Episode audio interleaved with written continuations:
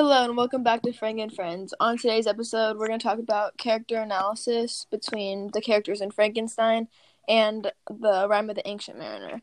Um, I'm Lindsay Taylor, and today we have Adam Schwartz, Samantha Nieves, and Yamachika, and Alexa Moline with me to help discuss these topics.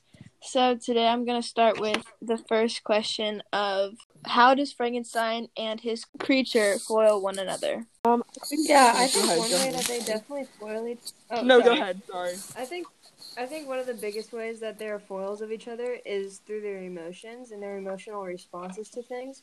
Like we can see that Victor Frankenstein reacts with a lot of like fear and uncertainty, and he's he's very much like a coward throughout the story.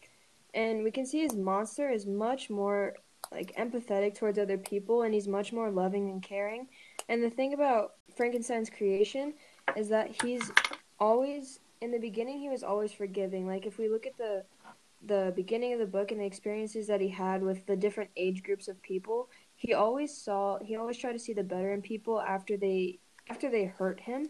Like for example, the little girl drowning in the river. Mhm. Like after all humanity had done to him, he was still empathetic and forgiving and he saved that little girl just to get shot. And then beyond that, he even tried to um, introduce himself to a little boy. So I think that that was one of the biggest ways he was a foil, is just through like their caring, and that could be from a lack of experience and a lot more innocence. But that was definitely one of the biggest ways that they were opposites. So, moving on from the Frankenstein characters, how do you think Frankenstein and the Ancient Mariner are both similar and different? Uh, so I would say that just the way that their actions, either directly or indirectly, led to the deaths of so many people around them. Mm-hmm. Um, where like Frankenstein, it was almost his his um refusal to take responsibility that that led to all of this. Um, and I just think that he was kind of just a not reliable character throughout the story. I agree. I, I think totally Frankenstein felt a little bit more. Um, he was more not like willing to op- or admit to his um, about what he created and how it led to the demise of so many people.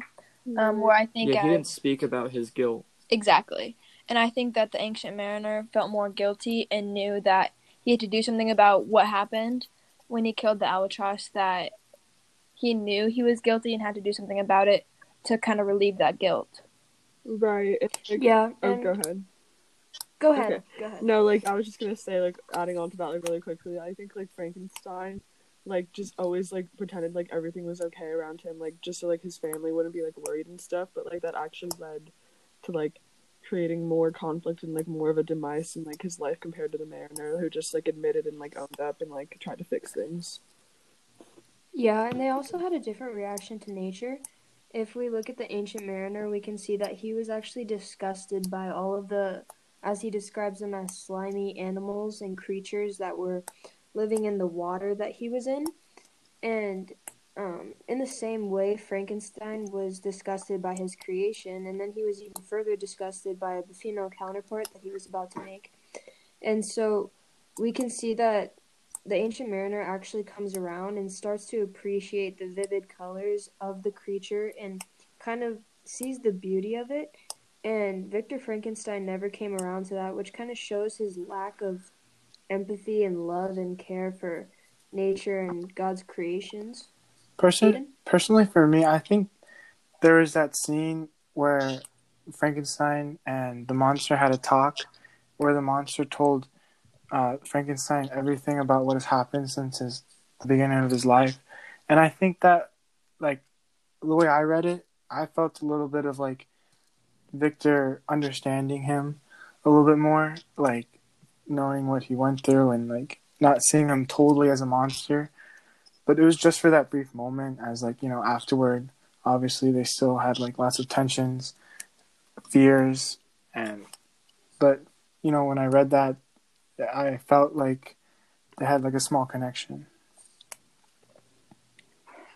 Yeah, and I don't think we should ignore the biggest similarity that they had was their um, their kind of mentality that they had the right to decide what could be created and destroyed. Mhm. And that's kind of where they're different. Is Frankenstein was trying to play play uh, the role of God and create create life, which he shouldn't have, and you can see all of those repercussions throughout the story. And in, in the same turn, the ancient mariner decided who got to live and who got to die by killing the albatross. So he was killing the creation of God, which he had absolutely no right to. And further in the story, you can see the consequences of that. So they both kind of learn their lesson, both try and kind of play the role of God.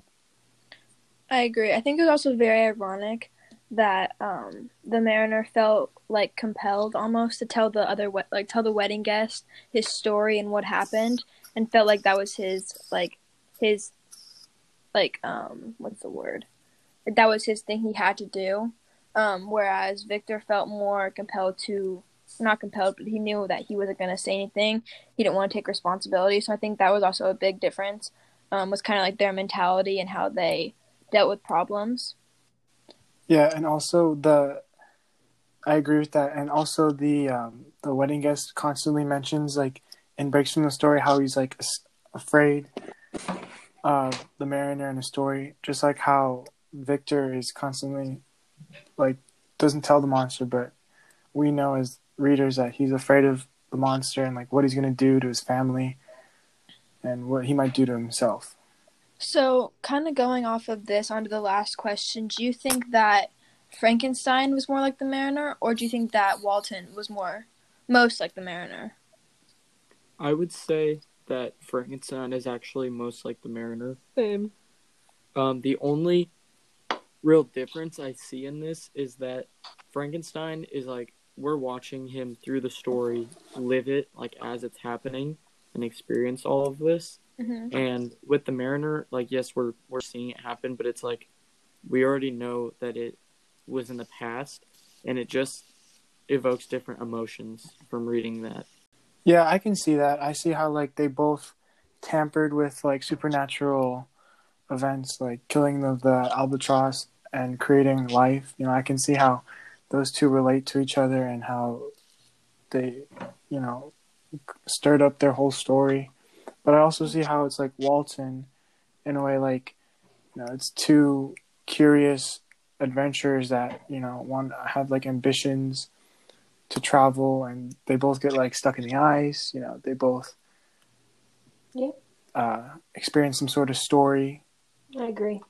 walton hears a story from victor and then the mariner on the flip side has a story to tell out of his experience I agree. I think that the um, I'm kind of on both sides, but I think that Walton was really easy to relate to the Mariner because of kind of like their stories and who they were as like a person, um, not so much the actions and the other um, other problems that arose during the story. They seem very um, similar right off the bat, especially with the um, with the whole like theme of the ocean and the sea and those kind of issues that they dealt with in that aspect of the story.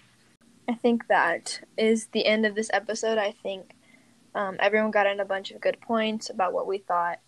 So that's going to conclude the character analysis episode. Um, thank you for listening.